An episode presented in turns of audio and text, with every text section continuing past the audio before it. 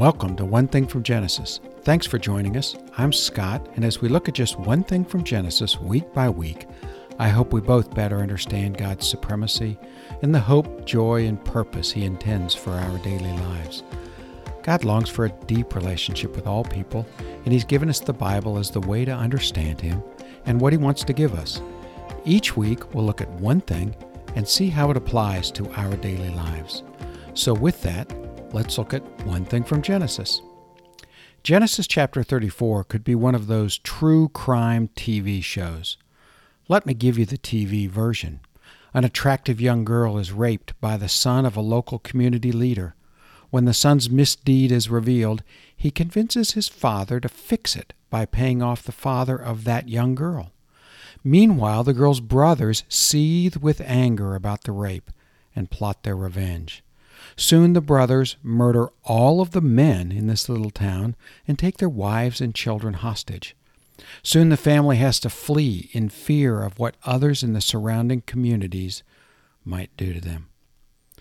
The Bible does not whitewash the failings of the people we find in its pages. The deception, dysfunction, and rivalry in Jacob's life we've discussed in weeks past pales in light of this account.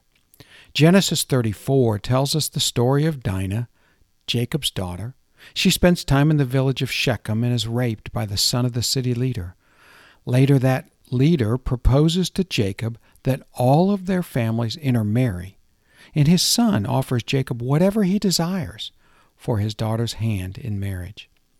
Incensed by the rape of their sister, Jacob's eleven sons take revenge. Two of the sons murder all of the males in Shechem, and all of the brothers carry off their possessions, as well as women and children. Now, what happened to Dinah is unacceptable, but the brothers' response is even more so.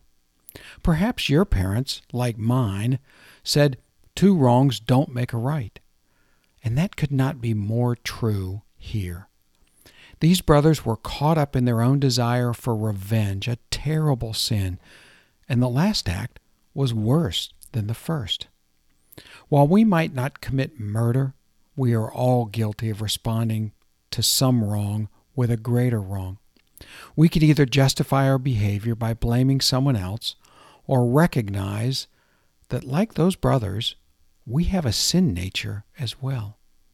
One chapter later, in Genesis 35, God revealed himself to Jacob again and told him to return to Bethel. Genesis 35, 2 and 3 tells us how Jacob responded. So Jacob said to his household and all who were with him, Get rid of the foreign gods you have with you, and purify yourselves, and change your clothes. Then, come, let us go to Bethel, where I will build an altar to God, who answered me in the day of my distress, and who has been with me wherever I have gone. Jacob realized that despite worshiping God, his family also worshiped other gods, other idols. It was time for he and his family to purify themselves and worship God alone. They needed to turn from the things that drew them away from God.